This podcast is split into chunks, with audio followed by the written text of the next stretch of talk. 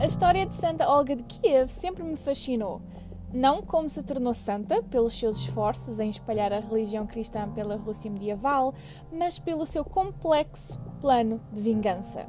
Bem-vindos uma vez mais, criaturas do mundo, e bom ano! O meu nome é Joana, mais conhecida na internet como Mortis, e esta é a história da vingança da Olga de Kiev.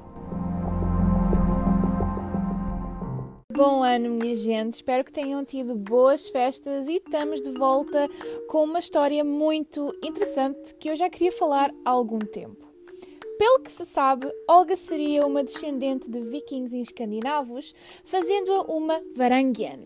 Olga casou com Igor de Kiev, o líder dos Kievan Rus, e os Kievan Rus, para ajudar no contexto, era uma federação política medieval localizada onde hoje em dia conhecemos como sendo o território da Bielorrússia, Ucrânia e parte da Rússia. Visto que era um povo forte e em crescimento, os Kievan Rus queriam mais poder, mais fontes de poder, mais rendimentos. Então era muito natural para esta federação estar envolvida em constantes conflitos Assim eram os jogos de poder na época medieval, certo? Então, assim que os Kievan Rus uh, conquistaram uma tribo, essas tribos passariam a pagar um tributo a Igor, ou seja, o marido de Olga.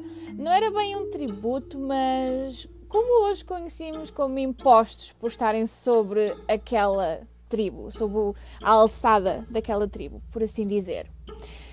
Mas alguns dos aliados dos Kievan Rus pararam de pagar este tributo ou este imposto, como lhe queiram chamar, e o foco vai para uma tribo em particular chamada os Drevlianos. Esta tribo era muito resistente a aceitar os Kievan Rus, mas juntaram-se ao grupo para lutar contra o Império Bizantino. Mas, no entanto, não pagavam o que era devido aos Kievan Rus. Os Drevlianos acabaram por matar Igor. Os Drevlianos eram uma tribo muito resistente e, e, muito irreverente. Então acabaram por matar Igor, o chefe dos Kievan Rus, ou seja, o rei dos Kievan Rus, amarrando as suas pernas a duas árvores que tinham sido dobradas para trás. E assim que as árvores foram libertadas uh, e voltaram à sua forma natural, separaram o corpo de Igor, matando, claro.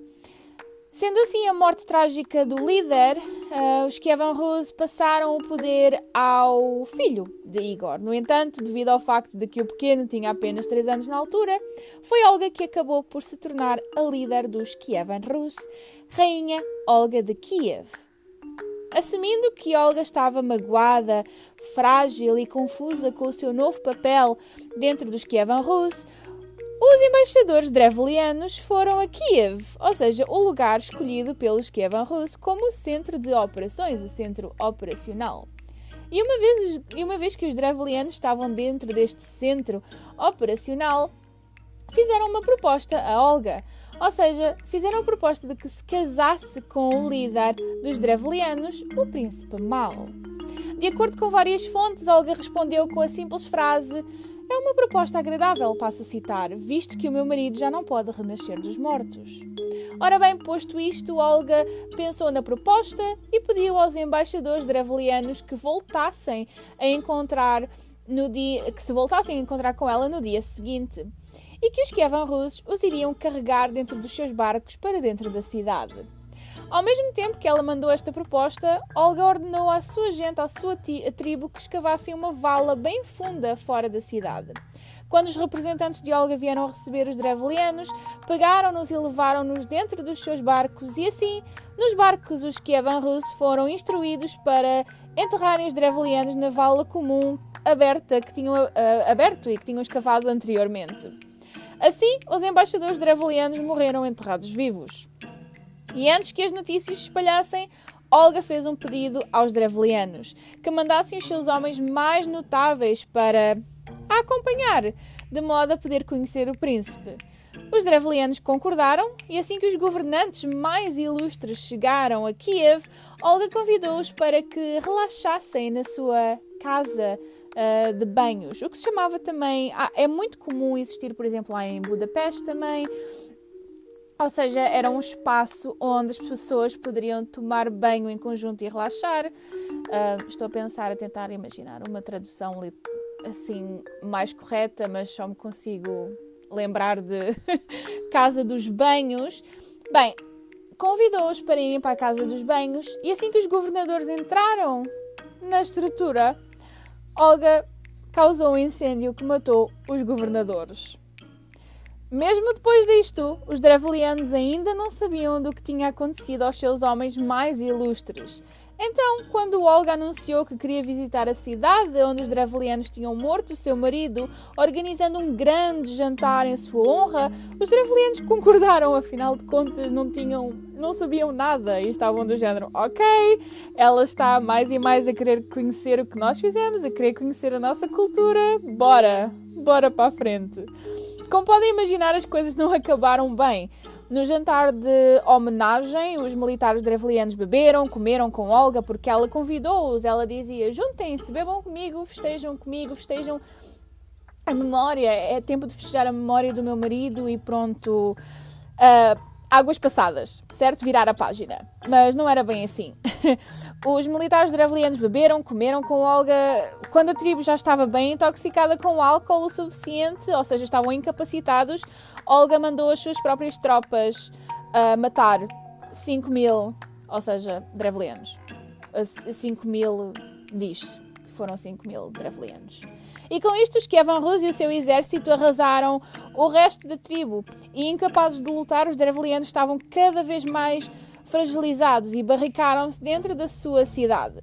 E durante um ano, Olga fez pressão sobre a cidade de Iskonostan. Ah, espero ter pronunciado isto bem. Iskonostan. Mas os Drevlianos também eram tortos, também eram uma tribo forte. Seguraram bem um, a sua cidade, as suas muralhas e não deram o braço a torcer. Aguentaram ali firmes. Então Olga pensou: hum, é tempo de mudar a estratégia. Pensavam que ela ia desistir? Claro que não. Olga mandou uma mensagem à tribo, disse que já não queria vingança, já tinha, já estava ultrapassada, já estava tudo ultrapassado, mas queria uma oferenda dos Drevlianos queria três pombos e três pardais. De cada casa da cidade teriam que lhe fazer esta oferenda. E os Drevlianos, já fragilizados, cansados de lutar, cansados de sobreviver, fizeram o que ela quis. Assim sendo, fizeram tudo pela paz. Nada de mal poderia vir com os pássaros, certo? Bem, errado. Olga ordenou que se atasse um pano com enxofre às patas dos pássaros e que se pegasse fogo e que se soltassem os pássaros. Claro que, uma vez libertados e em chamas, os pássaros voltaram às suas casas e as suas casas normalmente eram construídas em estruturas de madeira no topo do telhado das residências. E assim ela incendiou e conquistou os drevlianos por dentro, não por fora. Finalmente, os Drevlianos estavam derrotados e Olga, com o trabalho feito, a sua vingança completa, voltou para Kiev, onde criou um sistema de administração centralizada e fez algumas mudanças, eh, como por exemplo o sistema de impostos, eh, como o sistema de impostos na, na cidade era levado a cabo. A história de Olga é tão interessante, pois mete uma mulher uh, a cargo de uma tribo, uh, dominando estratégias de guerra e a simples forma como, como ela pensou e, e levou a cabo todo este plano é algo muito interessante. A nível de, de, estratégia de guerra e a nível de ser uma mulher a sofrer e posta numa situação de repente de, de poder, eu achei esta história extremamente interessante. Há sempre debate sobre que partes desta história é verdade, mas não se pode negar a influência e as características e enaltecer uh, o que Olga fez para reivindicar e para modernizar, não tanto modernizar, mas também fazer mudanças e criar, e criar um sistema específico e também enaltecer as suas qualidades como, como estrategista uh, de guerra. Espero que tenham gostado desta história de Olga de Kiev. É uma história que eu tenho sempre gosto em contar, porque, para além dos crimes que cometeu, como é óbvio, para além da retaliação que ela impôs aos dravelianos, é um pouco. É interessante ver o que uma mulher pôde fazer uh, uma vez a cargo de uma tribo. É extremamente interessante. Espero que tenham gostado do episódio de hoje. Fiquem bem e cuidado por aí.